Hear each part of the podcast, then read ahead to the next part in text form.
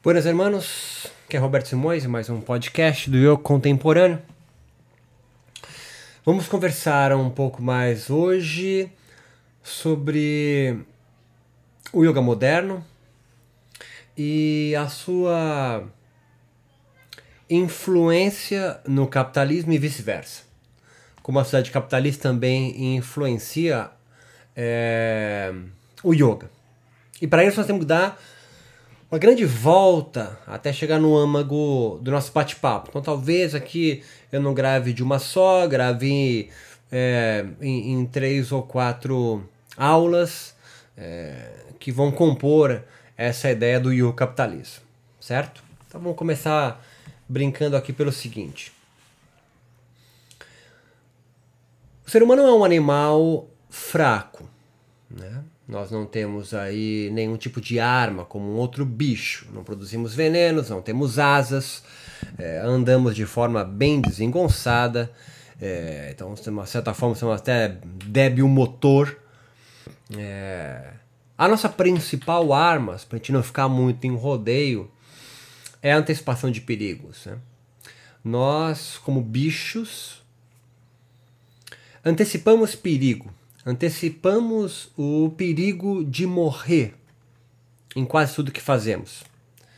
É, é por isso que nós, biologicamente, desenvolvemos um tipo de estresse que só acomete a nós né? e outros animais convivem conosco, que é o estresse crônico. Basicamente na biologia você vai encontrar, na natureza, você vai encontrar é, dois tipos de estresse, duas fases do estresse. Qualquer bicho, do passarinho curió a você, passando pelo golfinho, você tem uma primeira fase do estresse. Acompanhe o tio que nós vamos chegar lá, tá? Um turnaround, mas nós vamos chegar lá. É a fase de alarme. Você identifica um agente estressor é... e o seu corpo vai gerar uma resposta adaptativa a esse agente estressor. É a fase 2. Todo bicho faz isso. O Dalai Lama faz isso. Nós então temos quatro gatilhos do estresse que são básicos, são inatos em nós. Que é a fome, a raiva, a dor e o medo. Qualquer bicho com raiva, ódio, com medo, com fome e sentindo dor, sendo, sendo simbólica ou real, vai reagir ao estresse. Isso é inato em qualquer bicho. Resposta clássica de luta e fuga. Vem com o tio que eu tô indo da biologia, porque nós somos animais fracos, nós vamos chegar na sociologia, tá certo? A primeira fase, então, é a fase de alarme, é quando seu organismo detecta o agente estressor. E a fase 2, quando seu organismo gera uma resposta adaptativa a ele. Tá calor? Calor é um agente estressor.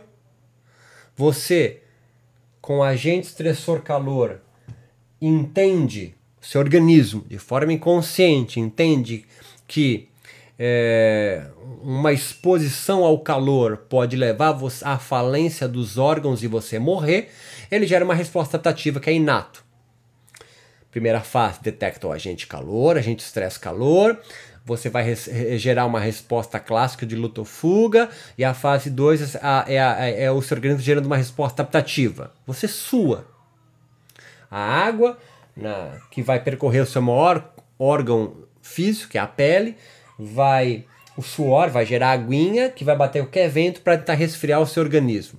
Se for frio, outro agente estressor frio, seu corpo detecta, você vai sentir frio, primeira fase de alarme e você vai então tremer. Contrai, relaxa, contrai, relaxa, contrai, relaxa, você eleva a temperatura corporal. Só que nós extrapolamos essa nossa principal arma, que é a antecipação de perigo. Se você é uma zebra e avista o leão, ou você corre, ou você fica e luta. Nós seres humanos, não. Nós, por sermos animais fracos e sabemos que se correr o bicho pega e se ficar o bicho come, a gente então antecipa esse perigo. Qualquer farfalhar ali das folhas na mata vai gerar em você uma resposta de luta ou fuga. Só que mais, Como a nossa principal arma é a antecipação de perigos, nós criamos histórias, nós criamos narrativas, discursos. Uma zebra que apenas corre ou luta, um animal não. Um animal humano. Um animal, bicho humano, não. Nós nos reunimos, nós nos reuniríamos se fôssemos as zebras é, em torno da fogueira, convidaríamos anciões leoninos para trocar ideia com os anciões zebrinos, nós ofertaríamos é, zebras virgens aos deuses leoninos, nós construiríamos cercas e muros, separando, imaginário ou físico, separando o território dos, das zebras pelo território dos leoninos, nós dançaríamos em torno da fogueira, construiríamos é, deuses para aplacar a fúria dos leões, Tá pegando ideia? Nossa principal arma, como antecipação de perigo, faz nós criarmos narrativas, discursos. E dentro dessas narrativas há seis, seis narrativas, seis formas de explicar o mundo que nós, bichos humanos, construímos: religião, filosofia, mito, arte, ciência e o senso comum. Eu poderia estar agora aqui cantando, declamando poemas, escrevendo uma peça de teatro para falar sobre o que eu estou falando, yoga e capitalismo. Né? Eu escolhi a ciência, o quadrado no qual eu utilizo a ferramenta narrativa do qual eu me utilizo para explicar o mundo, para construir conhecimento. Tamo junto no tio? Tá acompanhando a ideia? Assim, nós é, erigimos então um conjunto de bichos humanos para viver em comunhão. Nós então podemos dizer que sozinhos nós morremos. Você um exemplo é simples. Pega um filhote de bicho humano que acabou de nascer, nem o olhinho abriu, e coloca ao lado do filhote de um rato, e você deixa os dois ali no chão e volta depois de 25 dias. O bicho bebê humano morreu. No máximo virou de lado ou se afogou com o próprio vômito. E o rato pode estar literalmente comendo vivo o filhote de bicho humano. Nós somos fracos, mas o rato, o gato, o passarinho curió, a girafa, o golfinho, o macaco, eles não, eles nascem com a vida ganha. Nós, bichos humanos, não, nascemos prematuros. Nós precisamos estar em contato com outros bichos para construirmos a ideia de nós mesmos.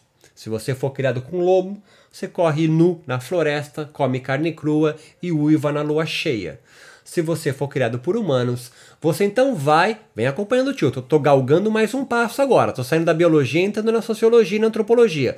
Você, se é criado por bichos humanos, é, no mesmo exemplo ali, se nós fôssemos zebras, você herdaria, você herdaria os códigos morais e a ética do conjunto, do coletivo de seres humanos no qual você foi criado.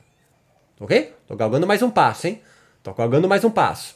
Então, se você é criado por um coletivo, é, sei lá, de humanos tupi-guarani, você vai herdar as narrativas que eles construíram para como um povo, um coletivo, uma sociedade, uma tribo, um clã, uma linhagem, uma tradição conseguiu se manter vivo no espaço onde eles estão. Nós estamos, estamos galgando mais um passo agora, hein? Além de construir narrativas, essas narrativas vão sustentar ou vão ser sustentadas por um, ética, dois, moral, código moral. O que é uma ética? A ética é a construção de um sentido de vida que todos os bichos humanos precisam para conseguir levantar todos os dias de manhã quando o sol nasce e dormir quando o sol se põe, sem medo de ser comido por um leão. É ética. Ética é o que você faz sem ninguém estar vendo. Faz porque você só tem a sua opção. Né? A construção social onde você foi inserido construiu essa realidade ética para você. E moral? Moral é um conjunto de regras, de condutas morais, que, de comportamento, que você então é, mantém, troca, luta para ter ou para é, é, desconstruir e criar uma nova, que deve manter esse coletivo junto. Hã? Tá vendo com o tio? Então, ética é o que você faz sem ninguém estar vendo, e moral é o que você faz, porque se você não fizer, você é punido. Hã? Está no supermercado, tem chocolate, você não coloca ele três ou quatro ali quando você é moleque na sua bermuda para sair, porque tem câmera vendo, porque o segurança pode te pegar, porque você tá, tem medo da chinelada da sua mãe. E ética, ética que você faz mesmo sem ter nenhuma câmera para ver, sem estar sob os olhos da lei, da mamãe, do papai e de quem quer que seja. Tudo bem? Toda a sociedade, todo coletivo de bichos humanos tem a sua ética e tem a sua moral. Se você é um índio bororo, né, de Mato Grosso, tô viajando agora, tá? E você aí tem 18 anos e você, aos 18 anos, segue a tradição da sua sociedade, desse coletivo que você vive. Você dançando da fogueira na lua cheia de maio, tô viajando, para ter uma melhor colheita em setembro. Sei lá, tô viajando a ideia. E você faz isso há 18 anos, porque seu avô faz, seu pai faz, seu taravô faz, seus tios faz, suas tias fazem. Isso, é, é, faz porque tem que fazer. Chega um engenheiro agrônomo ali e diz para você: se liga, maluco, não tem nada a ver dançar em torno da fogueira para ter uma melhor chuva e a melhor colheita. Tá? A chuva se forma, ele vai fazer a explicação dentro do quadrado dele, é o quadrado da ciência. Então, agora, esse índio, que faz parte de um código ético, de uma moral, de uma narrativa, de um mito, de uma religião, de uma filosofia, de arte, da sua própria ciência está entrando em contato com outro tipo de construção narrativa, de discurso, que é o do científico, do engenheiro. Ele então tem três opções. Ou ele mata o engenheiro e com, e, com a morte do engenheiro, toda a construção narrativa que ele traz. Ou ele é, abandona a narrativa dele e adota do engenheiro. Ou há uma terceira, uma terceira possibilidade, que se, se subdivide em duas, que é ou você sincretizar o teu conhecimento ancestral com um conhecimento novo, científico, e você construir uma terceira coisa, uma terceira forma de explicar o mundo, ou hibridar. Você pega do engenheiro, você continua com a sua, e numa coxa de retalhos vai construir uma nova forma de explicar o mundo. Tamo junto aí? Beleza? Galgar mais um passo. Nós podemos pensar então que existem três formações sociais, três grandes formações sociais é, que nós, bichos humanos, construímos e ainda hoje coexistem entre elas.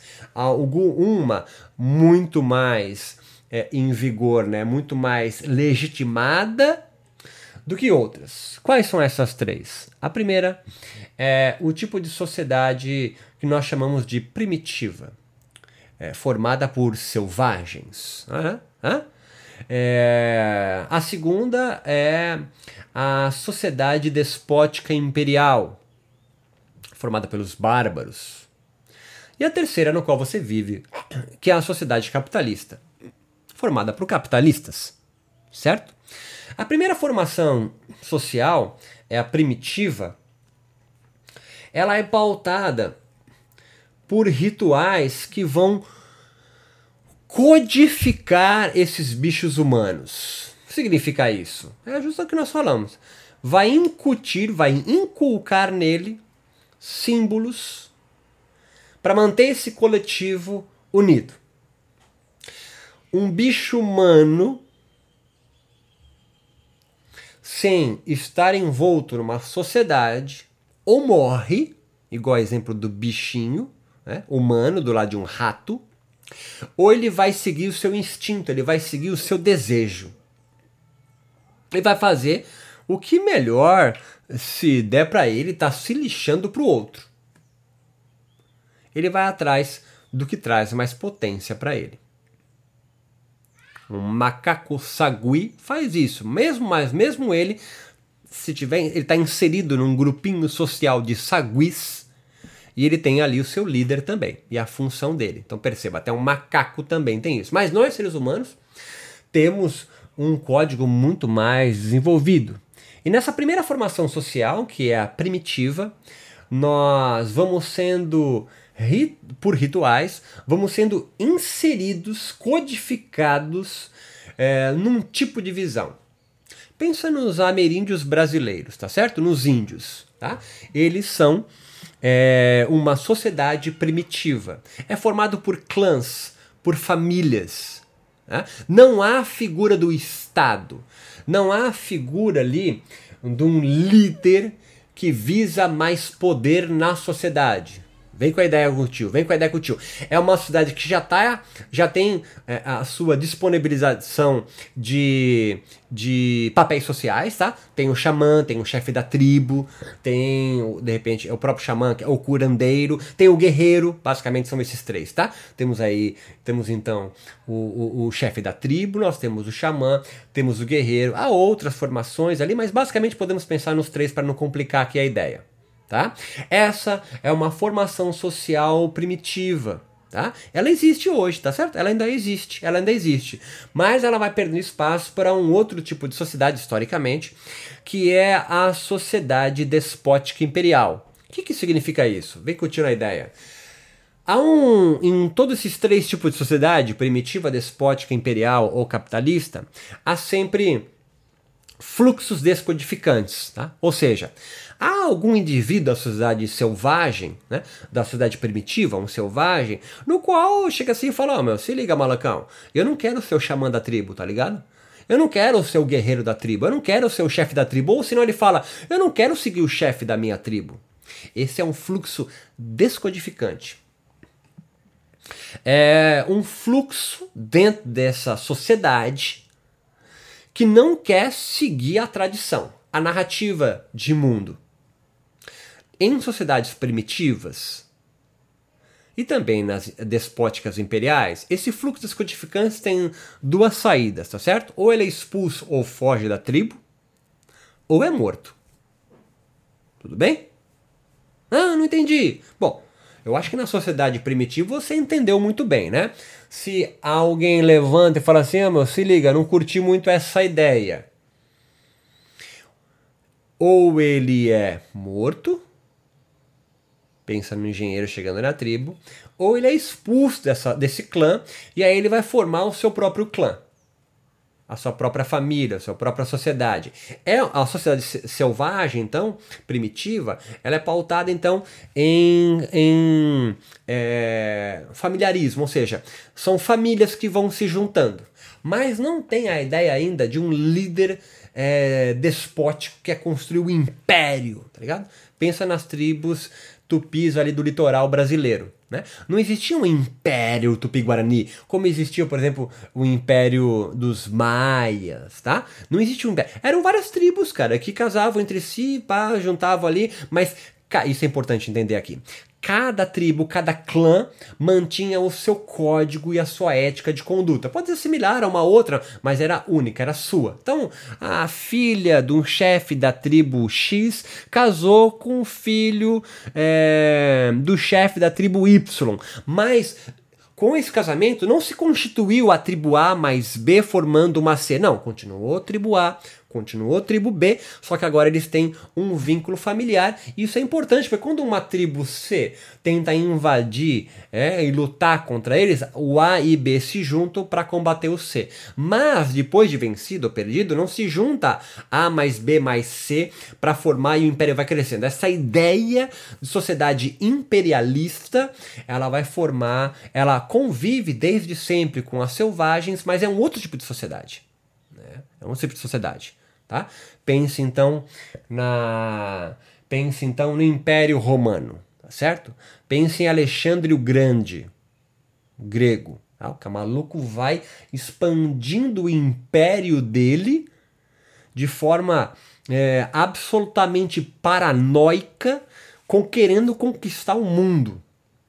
É um tipo, eu estou enfatizando isso para você perceber, é um tipo de construção social de narrativa, de ética, sentido de vida e de conjuntos de códigos morais, morais, moralismo, totalmente diferente do tipo de pensamento, ética, moral, narrativa, filosofia, mitos, arte, senso comum, religiões da sociedade é, primitiva. Tudo bem? Então nós temos aí dois tipos de sociedades: sociedade primitiva, sociedade despótica imperial, convivem.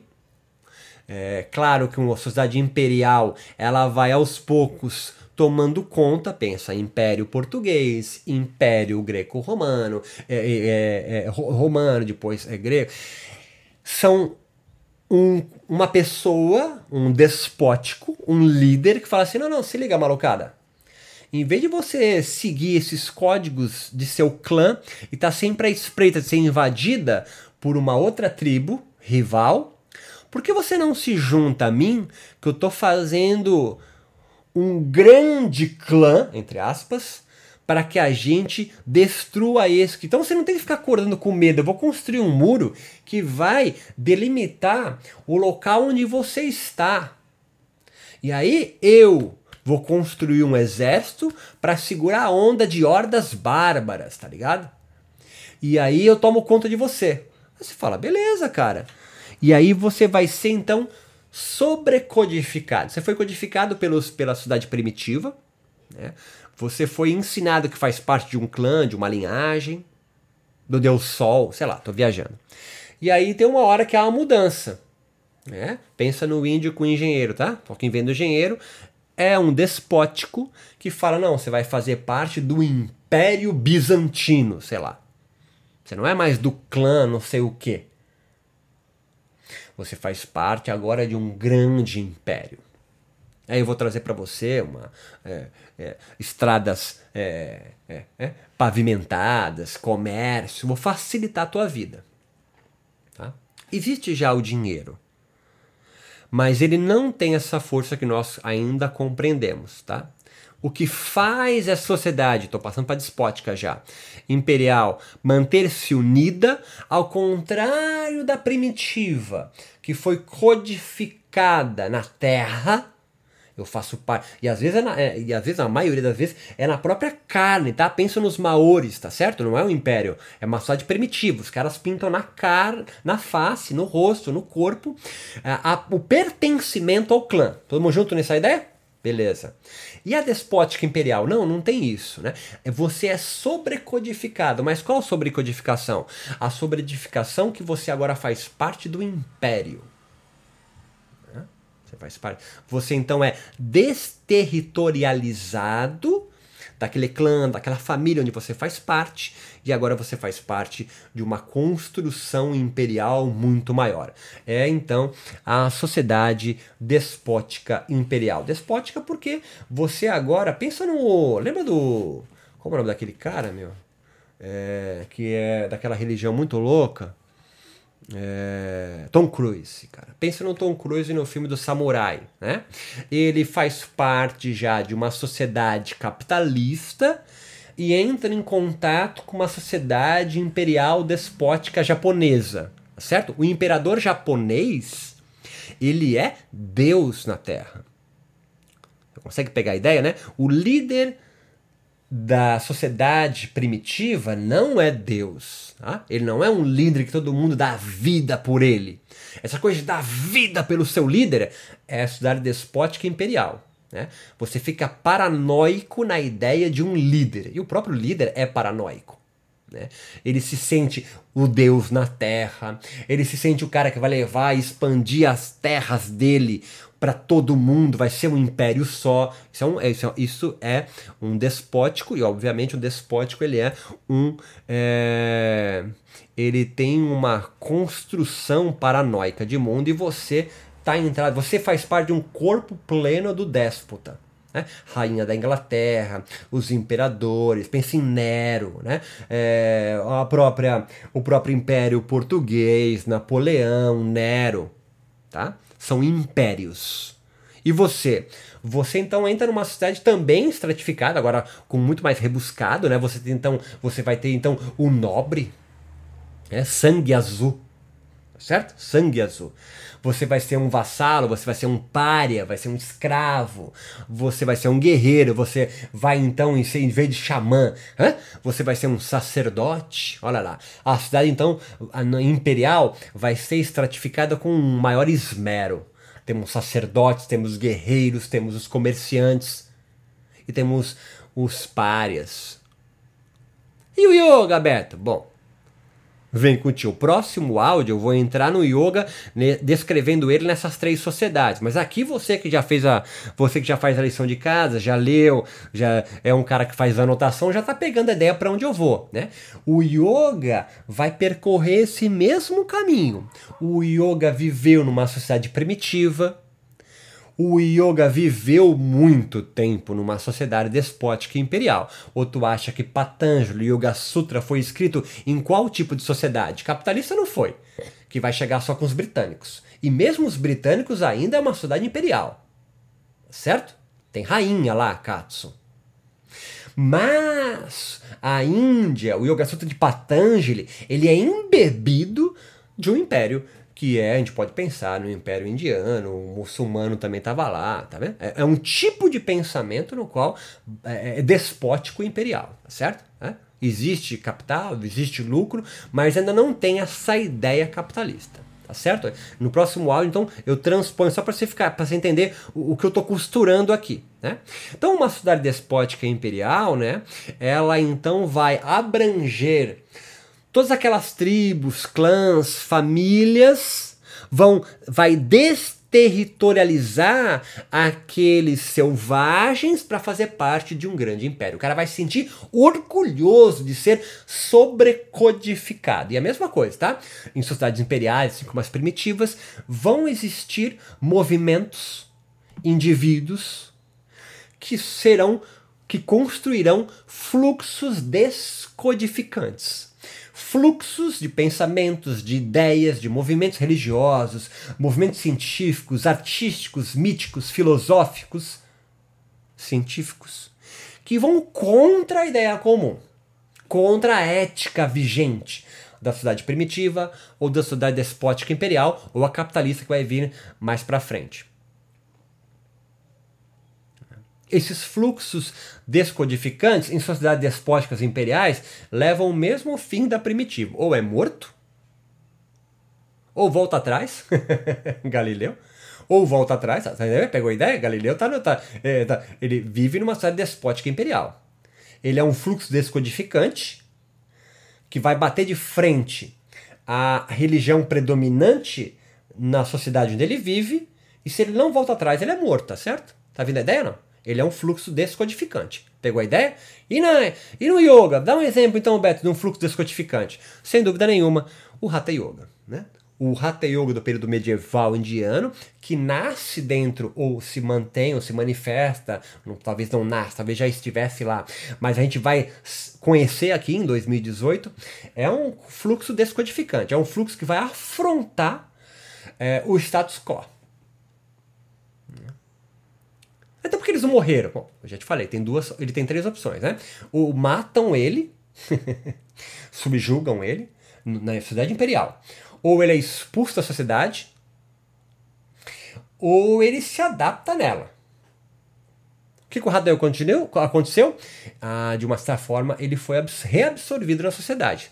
Tanto que o yoga é considerado um darshana, ou seja, ele de um fluxo descodificante da sociedade imperial despótica indiana, ele vai ser considerado então um ponto de vista, uma reflexão, uma filosofia religiosa da religião, da ética, da moral vigente dos sacerdotes. Né? Não seja trouxa, certo? O Hatha Yoga sobrevive no, no subúrbio, no subúrbio.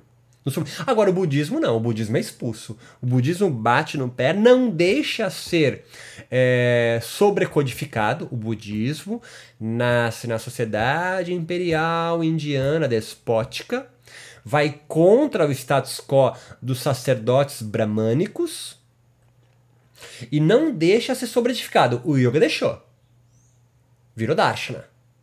O Buda, budismo não. E aí ele é expulso da sociedade imperial, ele vai, ele, vai, ele vai sobreviver em outra sociedade imperial, mas de outro lugar. Certo? Ah, no entanto, dois fluxos descodificantes da sociedade imperial despótica que sobrevive e vai fazer com que um outro tipo de sociedade advenha a partir da sociedade despótica imperial, que é a sociedade capitalista. Quais são esses dois fluxos descodificantes? É... O dinheiro, o lucro, a grana, money, capital e o cara que tem isso. e o cara que tem grana tá certo? Pensa ali no finalzinho do feudalismo, tá certo? O feudalismo talvez fique mais claro na sua cabeça, esses dois no primeiro colegial. Você tem ali um feudo, né? Que é um castelo que estende os seus muros por um espaço gigante. Mas esse feudo de um rei tal, de um líder tal, é ele, ele, ele é subjugado por um imperador, tá certo? Por um outro rei que é mais foda do que ele. Faz parte do império. Vários feudos fazem parte do império. Estamos juntos na ideia? Não é capitalismo ali, ali é feudalismo. Dali vai surgir um cara, sociedade burguesa, que tem grana, porque ele começa a comercializar com outros feudos, e mais, ele não é alguém de sangue nobre, né? Porque você nunca vai ser rei se você não for filho do rei, tio do rei, é, primo do rei, né? casado com alguém. Né? Esse cara que tem grana quer participar da alta roda, quer participar das baladas no reino, no castelo, mas ele não é aceito. Tem uma hora que ele se revolta, falando: ah, peraí, eu tenho grana tanto quanto você.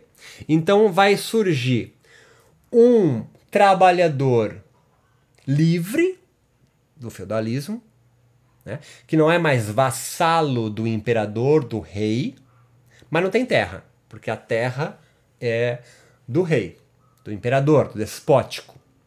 E vai surgir o cara, tipo um comerciante que tem grana, mas não está mais fazendo parte daquele reino, e tá livre. Vai juntar o cara que tem grana e pode contratar a mão de obra livre com o cara que tem mão de obra, fazia ali o sapato do reino, tá ligado? É um artesão, mas só que ele não tem nada. Então entra um cara que compra é, as máquinas para fazer o sapato, tô viajando junto contigo, e contrata aquele artesão para ser empregado dele. E vão começar a construir sapato para vender para outro lugar. Né?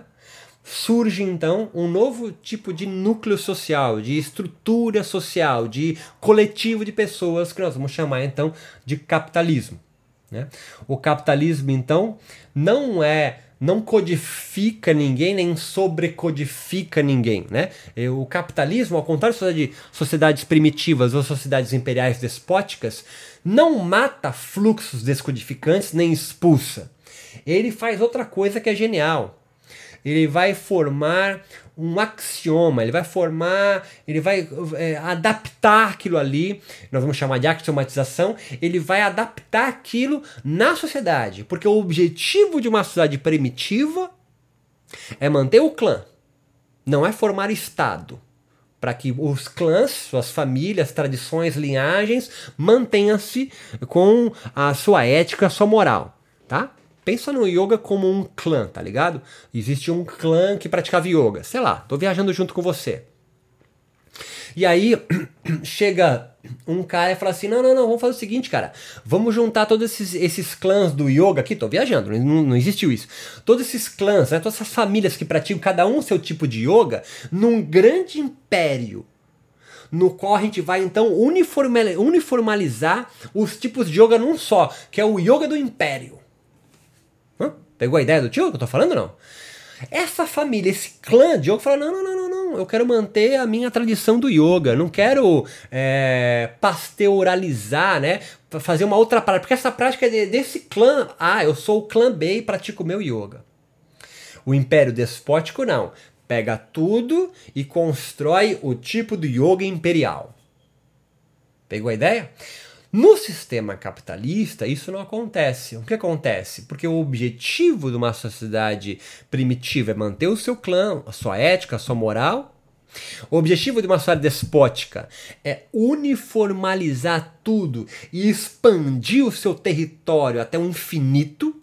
Por isso que, que, for, que produz des, é, é, o despótico produz então paranoicos, né? Essa mania de conquistar um mundo, pink o cérebro.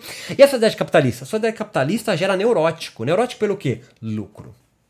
Lucro, tranquilamente.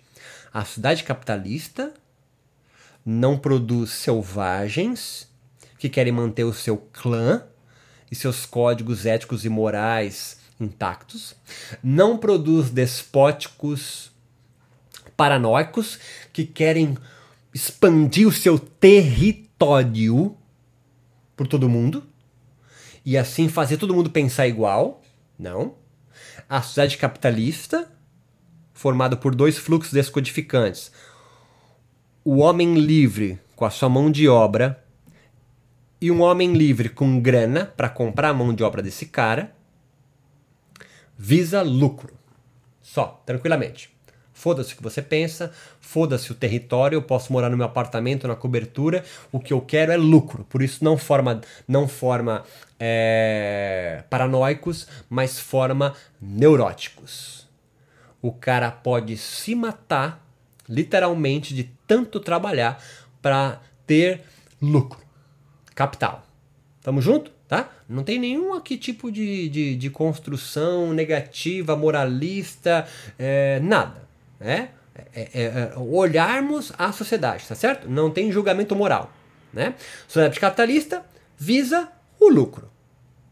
Sociedade imperial despótica visa o maior império do mundo, visa território, por isso que ele desterritorializa o selvagem, o primitivo, e a sociedade primitiva mantém o seu clã intacto. Ele não tinha essa visão paranoica, né? E nem neurótica de acumular dinheiro, né? Um selvagem, um primitivo, olha assim, cara, porque você trabalha 24 horas por dia? Ah, para eu acumular esse pedaço de papel. Ele fala assim, hum, para quê? Você come ele, é, tá entendendo a ideia? Ele, ele, não consegue conceber. É uma outra, isso é importante a gente pensar, uma outra concepção de mundo. Então nós temos então uma, a nossa terceira formação social, que é a, a, formação social do bicho humano, que é, a, é, é, é o coletivo capitalista, forma capitalistas. o primitivo forma selvagens, o despótico vai formar é, bárbaros, né, vai formar paranoicos, e o capitalista vai formar capitalistas, vai formar neuróticos em busca sempre de lucro. Ao invés dele então codificar ou sobrecodificar, ele cria axiomas. Vou dar exemplos aqui para a gente amarrar essa aula, para depois eu gravar uma outra aula para a gente falar dessas três sociedades, mas o yoga percorrendo esses três caminhos, até chegar agora aqui. Né? E um terceiro áudio para a gente tentar entender a saída disso tudo. Criar, transformar o yoga é, num, ou, ou, ou, resgatar a palavra que todo mundo da direita agora é resgatar o yoga como ser um fluxo descodificante. Né? É, todas as sociedades existem fluxos descodificantes. Nas duas primeiras a gente mata o fluxo descodificante ou expulsa dele. O budismo foi expulso, o yoga na Índia foi absorvido. É, não só de capitalista, não.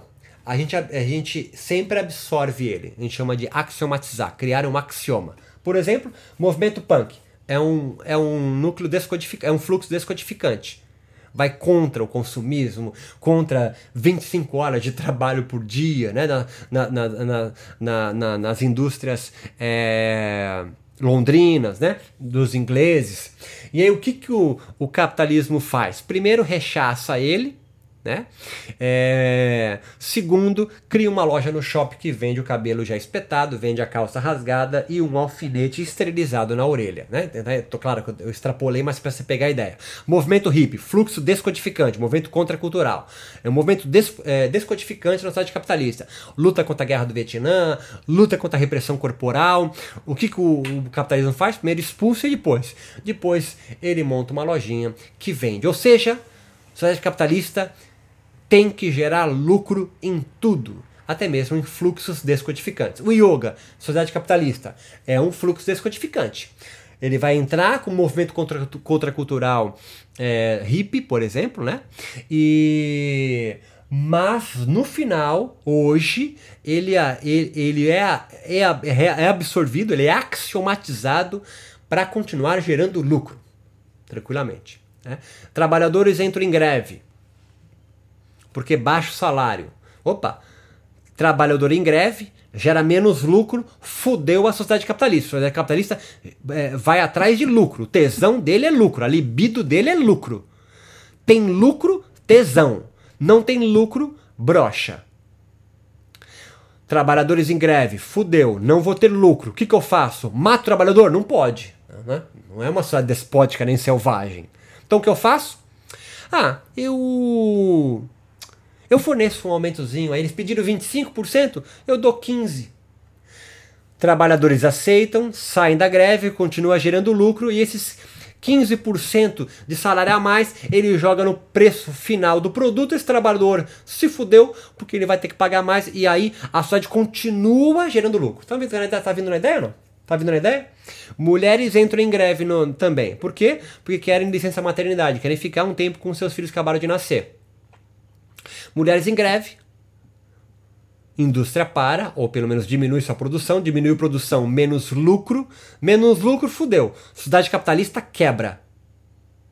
Então o que faz? Ah, pediram oito meses, vou dar cinco meses, três meses, quatro meses, sei lá. É um axioma. E isso é constante. Isso é constante. A axiomatização é algo inerente à sociedade capitalista. Não adianta querer acabar com o axioma, não há. Agora, há sociedades capitalistas, estou terminando aqui, que são totalitárias e há sociedades capitalistas que são mais sociais democratas, vamos chamar assim, se você quiser chamar de outro nome, tudo bem. Sociedades sociais, sociedades é, capitalistas, sociais democratas, ela é marcada por o maior número de axiomas. E uma sociedade capitalista totalitária, ela é marcada por o menor número de axiomas. E aí vai a repressão para cima. Trabalhadores em greve, que aumento salarial, caminhoneiros em greve, querem diminuição. É, sociedade social-democrata negocia e cede. Uma sociedade totalitária desce o cacetete em cima da greve dos caminhoneiros, ou da greve estudantil, ou da greve. Tá entendendo? Tá pegando ideia não? Sociedades, não importa se é direita ou esquerda, certo? Sociedades de cunho social-democrata, ela é marcada por um maior número de axiomas. Aí entra é, maior direito para as minorias, né? É, casamento gay, é, enfim, axiomas sociedades de caráter totalitário, diminui é, axiomas, ou seja, menor direito das minorias, é, mais difícil negociar aumento de salário, previdência vai ficar mais punk. Tamo junto aí? Né? Três tipos de sociedade. E o yoga? O yoga ele caminha, ele caminha entre essas três sociedades na Índia. No próximo áudio eu vou entrar falando da Índia antiga, depois eu vou falar da Índia medieval e da Índia moderna, quando a Índia passa de uma sociedade despótica imperial, tanto indiana, islâmica, muçulmana, para a britânica, e a partir de 47 a Índia entra é, no, seu, no seu tipo de sociedade marcada pelo capitalismo. Nós temos a cidade antiga, e de antiga podemos pensar em de antiga aqui, eu estou fazendo meu, meu, meu, minha linha histórica, né? De uma sociedade primitiva, a gente vai chamar de Índia entre aspas, né? Onde talvez existiria, existissem aí clãs, onde o yoga já, onde o yoga existia entre famílias, como a gente comentou aqui por cima. E aí nós vamos pensar depois de uma Índia medieval, uma Índia pós-antiga, sei lá o nome que a gente queira dar, foda-se o nome que você queira dar, que vai já entrar como um império despótico, paranoico, né? até a gente chegar na Índia moderna, é, e no yoga moderno também, que adentra o mundo capitalista. O yoga é um fluxo descodificante, mas ele é axiomatizado na sociedade capitalista onde, onde, ele, onde ele adentra. E ele então, nós vamos então, vamos subdividir aí então pro yogis ou yogas, é, melhor yogis do que yogas, porque eu posso praticar um tipo de yoga é, como fluxo descodificante, e esse mesmo yoga será axiomatizado, né, institucionalizado, e, é, e o objetivo é só lucro. Então Então nós vamos entrar no próximo áudio para discutir como a gente foge é, utilizando os axiomas, que é um instrumento da sociedade capitalista onde a gente vive, para que o yoga não vise só o lucro, ou os yogis, mas utilize os axiomas para avisar, para avisar, para ter o objetivo do que o yoga sempre teve, é ser um fluxo descodificante, ou seja, um yoga se servir o seu praticante para entender melhor a si mesmo e a sociedade onde ele está inserido. Você hoje, ó, deixa a pergunta para você brincar, é um yogi ético que tem um sentido de vida e pratica né, comportamentos no yoga não visando lucro, mas visando a disseminação da filosofia, da espiritualidade, da religião e yoga para outras pessoas se beneficiar disso? Ou você é um yogi moralista que faz coisa porque os outros estão vendo? Posta no Instagram, Twitter, né? Porque os outros veem, tem mais lead, tem mais seguidor, tem mais gente no seu curso de formação, tem mais gente é, viajando com você para a Índia, tem mais gente comprando seu produto e o seu objetivo é o lucro, não é mais o yoga. Então você é um yogi que é capitalista, você é um yogi capitalista, vive numa sociedade capitalista, é um yogi capitalista, você não é um yogi selvagem, você não vive num clã. Né? É, você também não é um yogi que vive no mundo imperial, né? Um ah, eu viso desterritorializar e conquistar o mundo. Você pode até ser meio paranoico nisso, mas eu acho que a grande maioria é um yogi capitalista. E o yogi capitalista, você tem que pensar, você visa só o lucro ou você se utiliza desse lucro para disseminar mais o yoga? É, meus amigos. Próximo áudio a gente volta a conversar. Dúvida, angústia, mágoa, depressão, rancor, busca ajuda profissional.